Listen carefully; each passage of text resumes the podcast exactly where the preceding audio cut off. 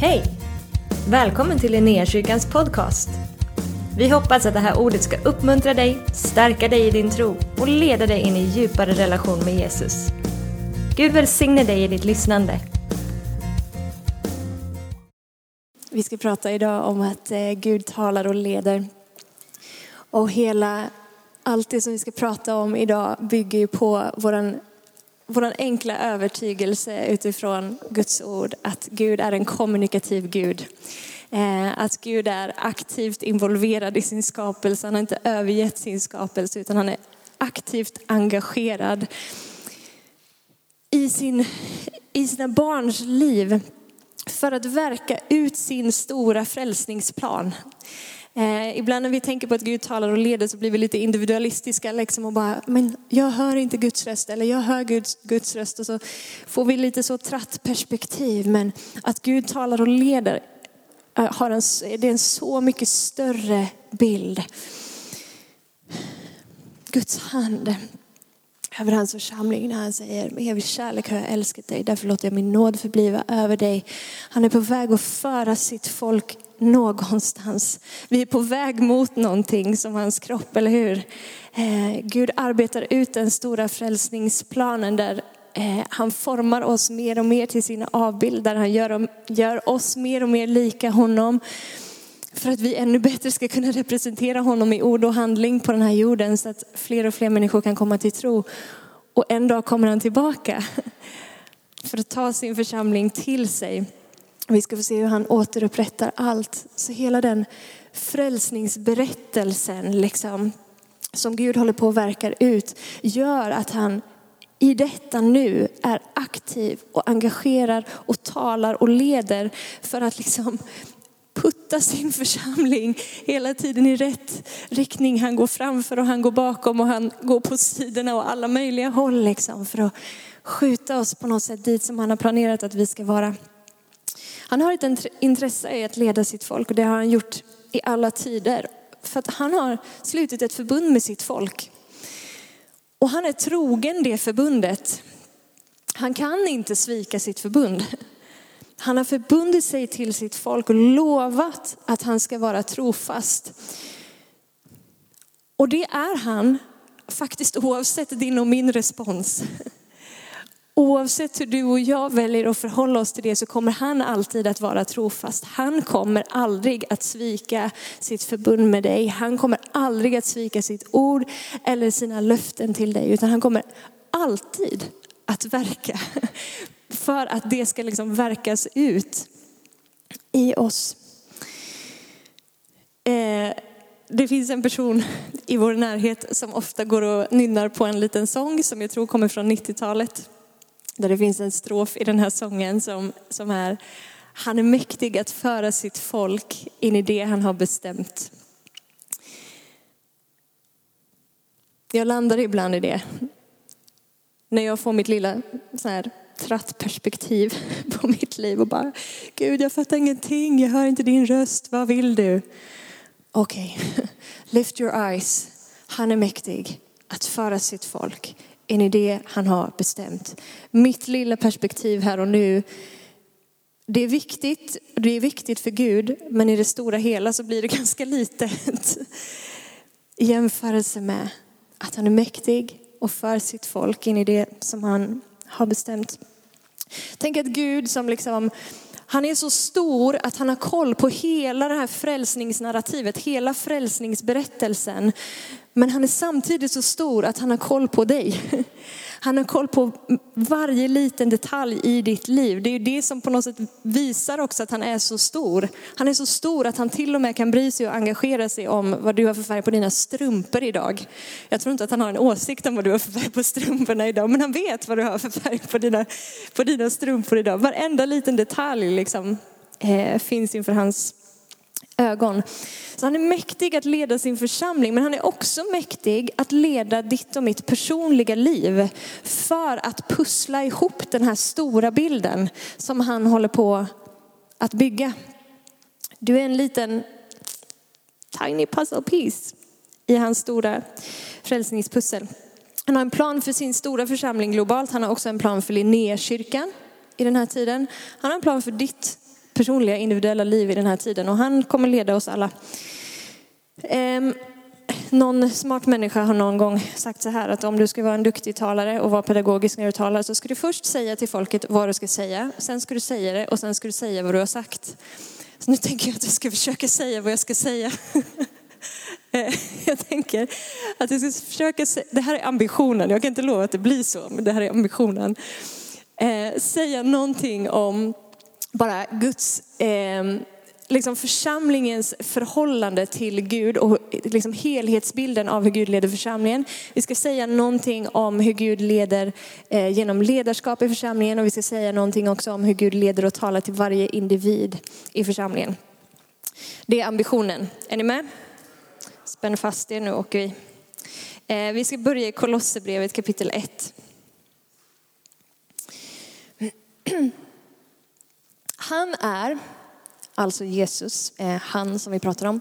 Han är den osynliga Gudens avbild, förstfödd före allt skapat. För i honom skapades allt i himlen och på jorden, synligt och osynligt, tronfurstar och herradömen, härskare och makter. Allt är skapat genom honom och till honom. Han är till före allt och allt hålls samman genom honom. Och han är huvudet för sin kropp, församlingen. Han är begynnelsen, den förstfödde från de döda, för att han i allt skulle vara den främste. Nya testamentet ger oss en hel massa olika ord för eh, församlingen. Eh, här talas det om att församlingen är Guds kropp. Alltså vi, har, vi har andra ord där han talar om att vi är, eh, vi är den helige Andes tempel, vi är en Guds åker, vi är en Guds byggnad. Eh, Kroppen är kanske det som vi, i alla fall här i Linnékyrkan, är det ordet som vi använder oftast när vi pratar om församlingen. Eh, jag vet inte hur ofta som vi faktiskt reflekterar över vad det innebär att vi är hans kropp. Men han säger att han är huvudet. Eh, och en kropp utan huvud fungerar rätt så dåligt. Förutom kanske på hönor som fortsätter springa även om man hugger av dem huvudet. Sjukt märkligt. Det funkar inte, funkar inte på församlingen. Men alltså, ni fattar poängen som jag försöker göra här. huvudet är ju det som ger instruktionen till kroppen. Alltså huvudet är det som på något sätt talar om för lemmarna liksom talar om, arm rör dig hit, finger gör så, ben rör dig si eller så. Och kroppen liksom hämtar sitt, sitt liv ifrån det här huvudet. Eh, och, och så är det ju på något sätt med våra liv. Eh, när vi har gett våra liv till Jesus, då har vi på något sätt sagt liksom att okej, okay, jag tillhör dig. Jag tillhör inte längre mig själv. Eh, det betyder inte att min personlighet utplånas. Eh, men vi till, jag tillhör dig, jag är inte längre min egen utan jag är din. Jesus, jag ger dig rätten att vara min Herre. Jag ger dig rätten att vara min, ledars, min ledare. Och jag väljer att underordna mig och böja mig under ditt ledarskap. Jag låter mig inympas i någonting som är större än mig själv här. Jag låter mig inympas i det som är församlingen, i det som är din kropp. Där du faktiskt får vara den som säger bu eller bä. Jag lägger ner min egen rätt till ledarskapet över mitt eget liv i det här avseendet. Eh, I Kolosserbrevet då. Det finns min vilja eller min preferens här kanske, så är det värt det för hans vilja. Enhet kan råda på en plats där vi samlas kring någonting som är större än oss själva.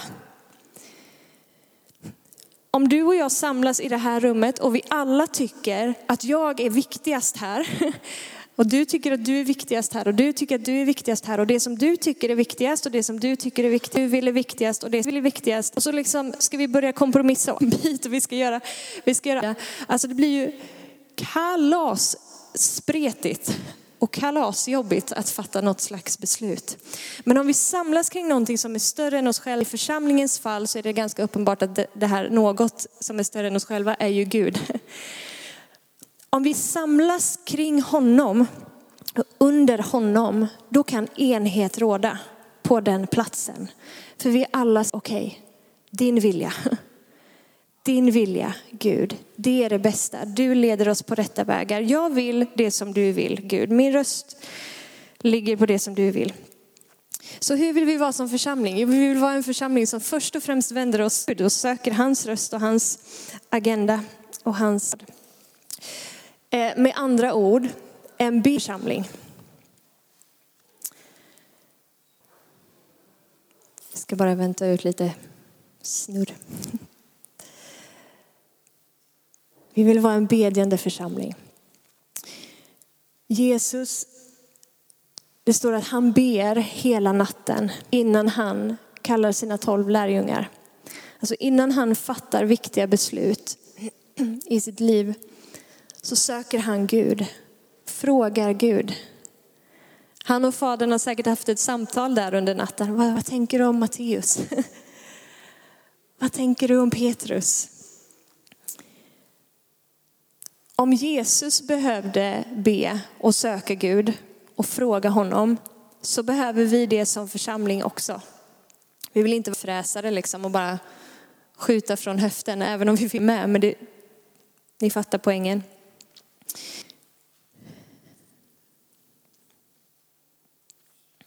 Ska vi säga någonting då om, nu har vi klarat av den första punkten. Jag vill säga någonting om den andra punkten, församlingen och Eh, ledarskap. Hur Gud talar och leder i det. Det finns ett avsnitt i Apostlagärningarna 15. Och där kan vi läsa att ehm, Paulus och Barnabas, de befinner sig i församlingen i Antiochia. Och eh, så uppstår det lite tvister i den här församlingen i Antiochia. Eh, för det finns några som har kommit ner från ett annat ställe till den här församlingen som säger att hedningarna nu måste börja omskära sig för att de ska kunna bli frälsta. Och det här tycker ju Barnabas är ett alldeles förträffligt dåligt eh, förslag. Eh, för vi är alla genom Guds nåd och varför ska vi gå tillbaka till Mose lag här? It doesn't make sense. Eh, så det blir lite stridigheter här i Antiochia. Så de bestämmer sig för att de ska Paulus och Barnabas och eh, ett par stycken till, till de äldste och apostlarna i församlingen i Jerusalem. Eh, så Paulus och Barnabas och två åker till församlingen i Jerusalem, träffar apostlarna och de äldste där. De blir mottagna och de liksom presenterar vad som är frågan här, vad, vad är det som händer, berättar lite om vad Gud gör.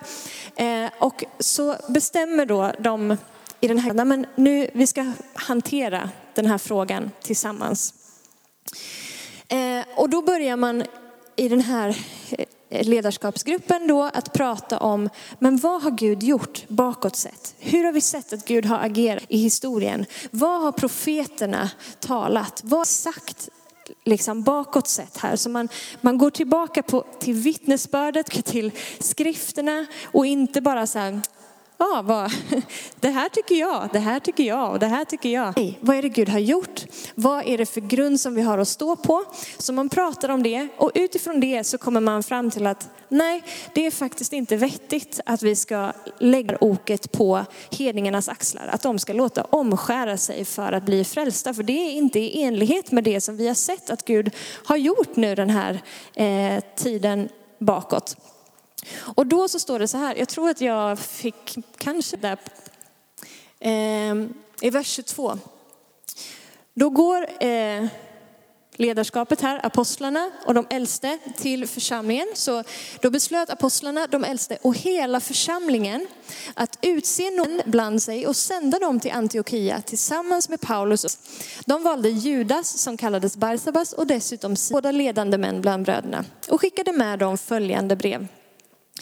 Från apostlarna och de äldste, era bröder. Hälsningarna till, till bröderna från hedna folken i Antiochia och Syrien och ja. Vi, vi har hört att några som kommit från oss har oroat er med sina ord och om era själar, men vi har inte gett dem något uppdrag.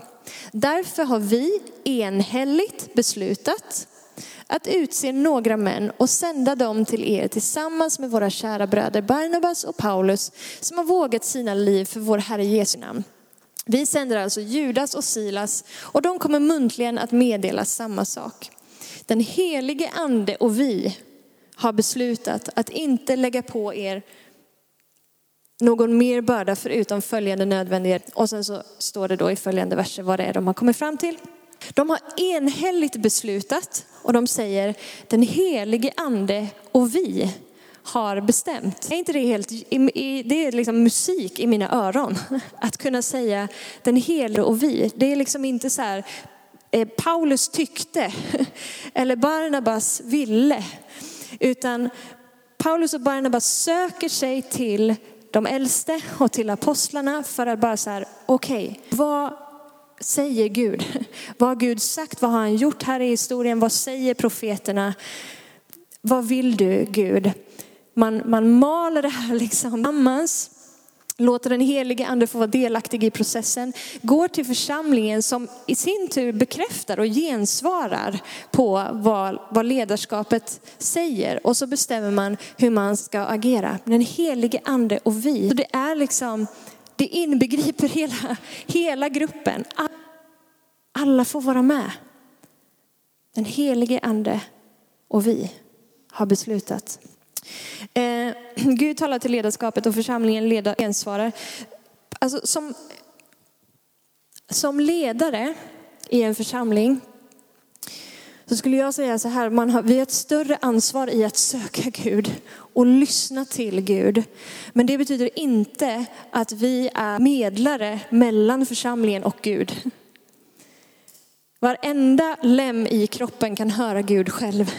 Och varenda lem i kroppen har direktkontakt. Det behövs liksom ingen, ingen mellanhand. Du behöver liksom inte en, en, en profet eller liksom en Moses som står där som du ska gå via för att höra Gud. Och allt det som den här personen säger är lika med Guds ord.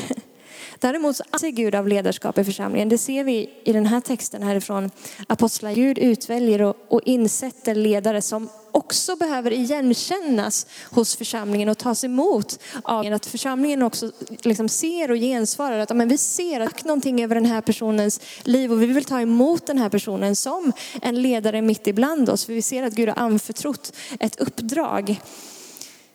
Och då vilar en, en smörjelse liksom över den personens liv till att vara med för att tjäna, betjäna församlingen. För att församlingen ska växa, för att församlingen ska må bra, för att vaka över vad som, vad som händer i det andliga livet i församlingen. Men det fråntar inte individen och, och församling, församlingsmedlemmens varken rätt eller förmåga att kunna lyssna till Gud själv. Eller att söka Gud själv, att höra Gud tala. Nu har vi klarat av två punkter. Vi fixar en punkt till va? Det går ju ganska bra. Jag håller mig till planen. Gud inte bara till ledarskapet eller till pastorn, han, han talar till hela sin kropp. Bibeln säger att om du är född på nytt, om du är förenad med honom så är du en ande med honom. Hans ande bor i dig. Och du har förmågan, alltså alla Guds barn, alla som är födda på nytt har förmågan att höra Gud tala.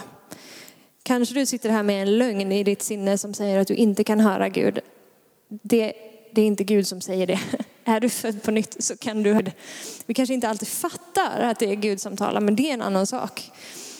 Förmågan finns i dig.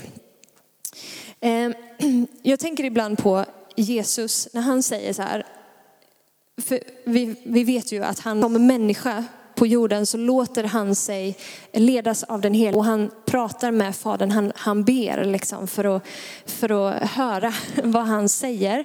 Och så säger Jesus så här att jag gör bara det jag ser min fader göra och jag säger bara det fader säger.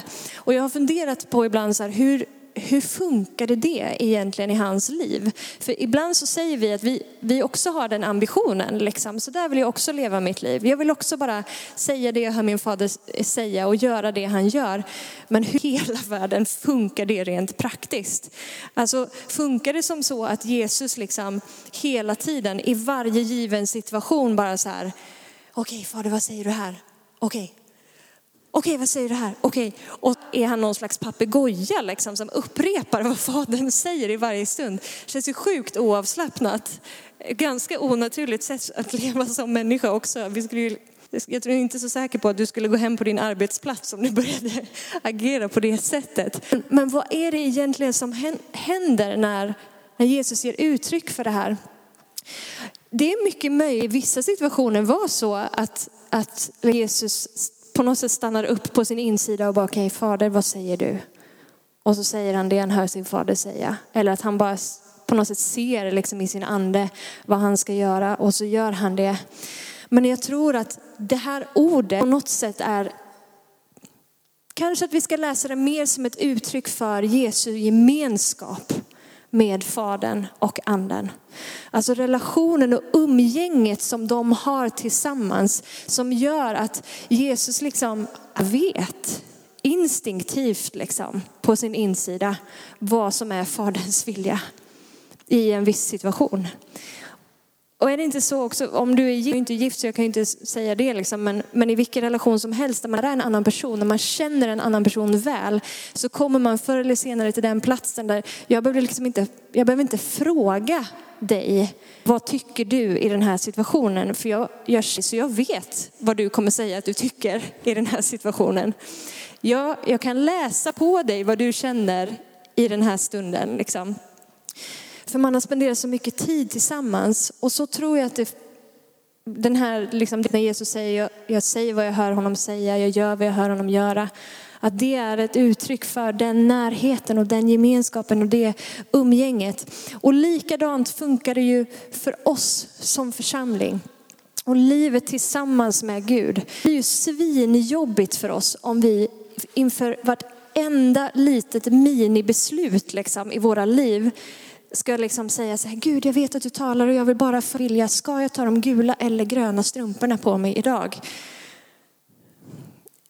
Vi, när vi hänger med Gud så, så lär vi känna honom så pass att vi kan vara, vara trygga i, liksom, att, det var ju ett dåligt exempel med strumporna. Han bryr sig inte vad på strumporna, men då, då är det det jag vet. Liksom. Då är det det jag vet att han säger kanske i den situationen. Ta vilka strumpor du vill. Du är fri att välja färg på dina strumpor idag. Eh, vi hade för några veckor sedan, när vi, jag tror det var när vi prognade och tillväxt i församlingen, så hade vi ett bibelord från Filipperbrevet kapitel 2 där det står att Gud är den som verkar i vår både vilja och gärning så att hans goda vilja ska ske. Så i det umgänget tillsammans med Gud, i gemenskapen tillsammans med Gud så blir hans vilja liksom sammanvävd med vår vilja. Så det kanske inte är så vattentäta skott däremellan. Och så står vi och ropar Gud tala, vad vill du? Och så finns ändå den där, liksom, någonstans i våran core, liksom, i vår varelse så har vi någon slags kompass som säger rätt och fel. Eller ingenting. Och då får vi ändå bara lita på att Gud är faktiskt med. Gud leder, han håller mig, han sviker inte i den här stunden heller. Om Gud talar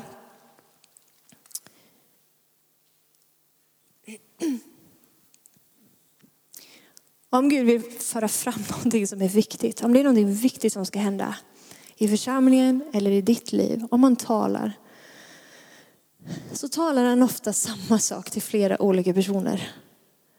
Han involverar, ja.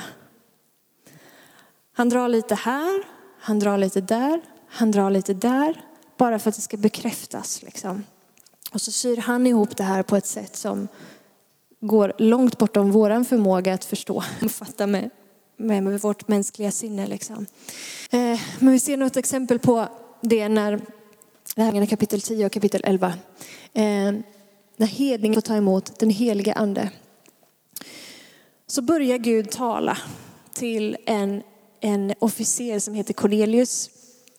Som inte är jude utan han är hedning. Men han fruktar Gud och han ber. Och Gud börjar tala och säga att jag har hört dina böner. Och nu ska du skicka bud till det här stället och hämta en man som heter Petrus. Ehm, det här talar Gud genom en ängel till Cornelius. Gud använder vilka medel han vill för att tala.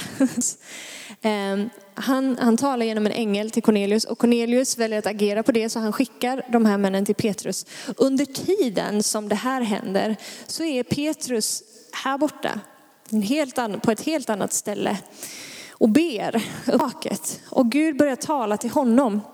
och visar syn där det kommer ner en duk ifrån himlen och det är massa olika djur.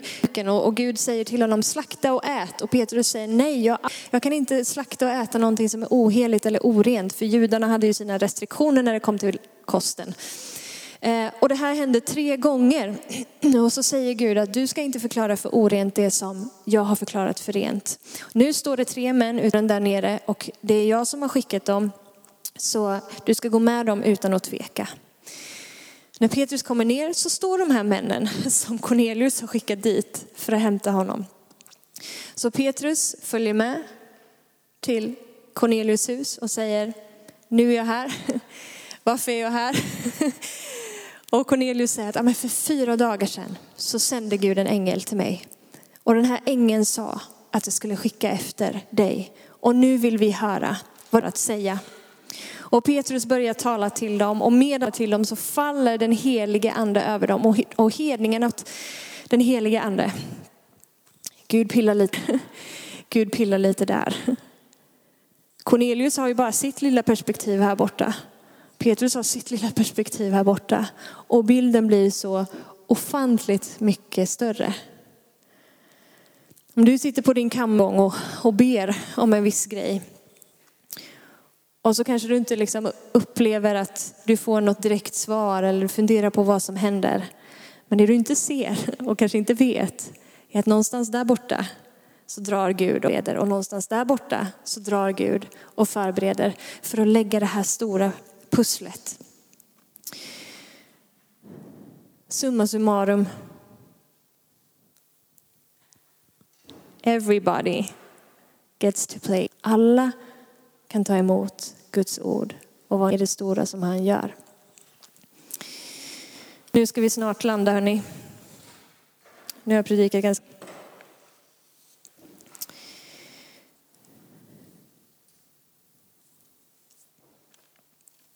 Vi pratade förut om att vi, vi vill vara en bedjande församling eh, som söker Gud och lyssnar till honom. Och nu, nu liksom, I'm preaching to the choir för ni är ju här. Men vi behöver vara inympade i den här gemenskapen. Guds ord uppenbaras genom församlingen och vi får pröva olika tilltal som kommer tillsammans i den här gemenskapen. Ingen av oss är kallad att vara en frifräsare som bara vet, kommer helt från sidan av och säger Gud har sagt så här så nu gör vi så här. Är du inympad i en gemenskap? Finns du delaktig i ett sammanhang? Står du under ett, ett ledarskap? Lever du i, i Ja, men Gud har smort mig till att göra det här och ingen annan fattar vilken gåva jag har. Ingen annan fattar vilken smörjelse jag har. Det kan vara mycket väl sant att Gud har smort dig. Men för att du ska fullt ut komma i funktion så behöver det som Gud har lagt över ditt liv behöver ses och bekräftas av församlingen. Och det kommer i funktion, du kommer blomma i, i gemenskapen i församlingen. När Paulus eh, möter Jesus på vägen till Damaskus och får den om, omvälvande upplevelsen tillsammans med Jesus eh, så fattar ju han i allt det som händer i anknytning till det. Eh, Gud har kallat honom och att han har sänt honom ut med ett uppdrag. Vet att han har blivit smord och anförtrodd av Gud att göra det som han ska göra. Men han, han drar sig nära. Det står att han söker sig till Jerusalem till apostlarna där och de är ju livrädda för honom. De tror inte att han är en lärjunge. Men Barnabas tar sig an Paulus och tar honom med till apostlarna för att liksom säga hej det här är, här är safe liksom. Så Paulus som vet att han är utsänd inte av någon människa utan han är utsänd av Gud själv. Han vet att han bär på en gåva, han vet att han bär på en smörjelse. Han drar sig nära gemenskapen för att få det av gemenskapen för att någon annan också, också ska se. Och sen lite senare så är det församlingen i Antiochia som lägger sina händer på Paulus och Barnabas och sänder dem ut med ett uppdrag. Eh, det står att det fanns profeter i den församlingen, i ledarskapet och de fastade och bara säger den helige ande. Jag vill att ni ska avskilja Paulus och Barnabas till det här uppdraget. De fastar och så lägger de händerna på dem och så sänder de sänder de ut dem. Så funkar det i församlingen. Att smörjelse, Guds gåvor över en persons liv, Guds eh, individuella kallelse över någon ses, igenkänns, bekräftas i gemenskapen. Note taken. Jag lever med den här ständiga frågan för mitt eget personliga liv, om vi ska prata lite på det individuella planet, hur Gud talar och leder. Eh, jag lever med den frågan ständigt så här, Gud, vad vill du? Vad säger du? Vad gör du? Vad vill du att jag ska göra? Och ibland så tror jag att du, liksom jag, kanske fastnar lite i saker. I så här, Gud, vad vill du att jag ska göra i den här situationen? Vad säger du i den här specifika situationen? Ska jag liksom köra till Karlstad eller till Örebro? Ska jag säga ja eller nej? Ska jag göra? Jag tror att även om Gud är intresserad av, av, detaljerna i våra liv så tror jag att det, det som han först och främst är intresserad av, snarare än att kontrollera dig i varenda liten omständighet i ditt liv, så är han intresserad av att få ditt hjärta. Och liksom i den här frågan, Gud vad vill du? Eller vad, vad, vad gör du? Vad vill du göra? I själva den frågan så finns det liksom inbakat själva givandet av hjärtat. Det är som att bara, bara det faktum att du ställer den frågan är tecken på att den helige ande har verkat på ditt liv. Nåd är över ditt hjärta och du väljer genom hans nåd att välja, vända ditt hjärta och säga Herre, inte min vilja, men din vilja. Jag kanske inte fattar vad det är, men jag vill göra den i alla fall. Jag vill gå den vägen. Och då blir det som att det är mission accomplished på ett sätt. Då spelar det kanske inte så stor roll om jag åker till Karlstad eller till Örebro. För jag har gett Gud mitt, jag har lagt mitt liv liksom in i hans hand och sagt Gud led mig. För mig dit du vill. Jag går dit du går. Jag, jag, jag springer dit du, dit du sänder. Och om vi, om vi lever med den positionen i våra hjärtan där vi tillvänder honom på det sättet, då får vi också bara lita på att han faktiskt leder. Jag blir frustrerad ibland när jag bara, jag har frågat dig 187 gånger om vad du är i den här situationen och jag hör inte. Betyder det att han inte leder mig? Det gör det inte. Han leder mig. Och jag får bara vila i det. Även om jag inte kanske i den stunden förstår. Kanske du som jag har märkt att livet med Gud förstår man i, vi lever det framlänges men vi förstår det baklänges. Vi ser i backspegeln hur han har lett oss. Vi kan inte se det framåt alltid. Han, vi får lita på att han är den som ser framåt och vi får fatta det i retrot istället. När jag eh, var typ 20 år så började jag bibelskola i Stockholm. Eh, och då, när jag hade gått en stund där i årskurs ett på bibelskolan, så tänkte jag att när jag har gått klart det här året, då ska jag åka tillbaka hem till min lilla hemförsamling som låg en bit utanför Stockholm. Det är En jätteliten församling. Ehm, och jag ska, jag ska vara där och jag ska vara där. Och det här delade jag med, med eh, ledarskapet där i, eh, på bibelskolan och de, ledarskapet i församlingen där bibelskolan var. Ehm, och då sa de något annat.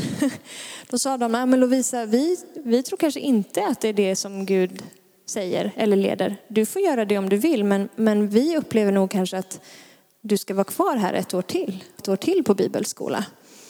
Och det här blev ju superjobbigt för mig nu. För att de här människorna som sa så var ju människor som jag hade stort förtroende för och som jag hade liksom gett rätt tala in i mitt liv och som jag litade på.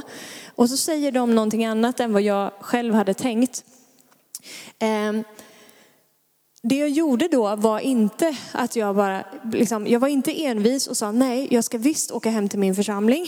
Och inte heller så sa jag, okej, okay, om ni tycker det så gör jag så. Utan det jag gjorde när vårterminen var slut var att jag åkte ut, vi hade en sommarstuga i familjen. Jag åkte ut dit, ut i skogen, det fanns ingen el, ingen rinnande vatten, typ en vecka och fastade och bad. För jag bara, Gud, jag, alltså, jag vet inte vad jag ska göra nu. Jag vet inte vad din väg är. Jag vet inte vad som är bäst här. Men jag vill vara där du vill att jag ska vara. Så du behöver tala nu. Du behöver leda mig nu. Eh, och när jag var där eh, under de här dagarna och sökte Gud för det här så upplevde jag inte att han sa någonting särskilt. Eh, men efter när jag kom till det så var det som att någonting bara hade landat i mitt hjärta som liksom sa att det är, rim, alltså det är rimligt att jag är kvar ett år till på bibelskolan. Inte för att mina ledare hade sagt det först och främst, men det är det som på något sätt landar i frid i det. Så så blev det. Under mitt andra år där på bibelskolan så planerade jag att efter det här bibelskolan, då ska jag börja plugga i Uppsala. Så jag hade sökt en utbildning på universitetet.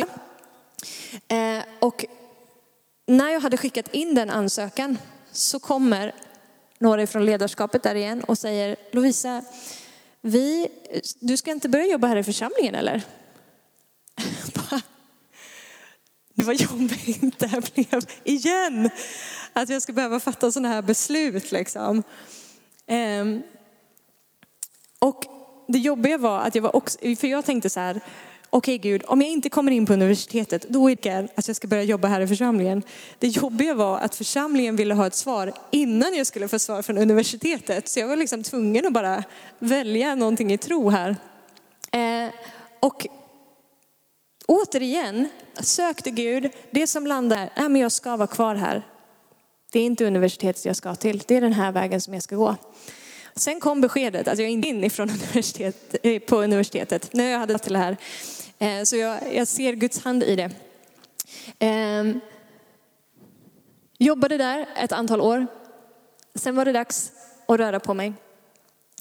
Kände att rötterna liksom från hjärtat hade dragits upp ifrån, ifrån sen och bara det är tid för mig att flytta. Gud, vart ska jag någonstans? Jag har ingen aning om vart jag ska. Ehm, började känna på diverse olika dörrar i mitt hjärta och bara ska jag flytta hit, ska jag flytta hit, ska jag göra det, ska jag göra det, ska jag göra det. En av de dörrarna var, och eh, det var den här platsen. Och jag var här och ledde lovsång en söndag och liksom fick träffa församlingen och så här. Och i hela den här processen då, när Gud för vart ska jag vara någonstans? Som att jag upplevde så här att Gud bara, Göteborg! och att jag helt plötsligt bara älskade Göteborg, älskade alla människor som fanns här.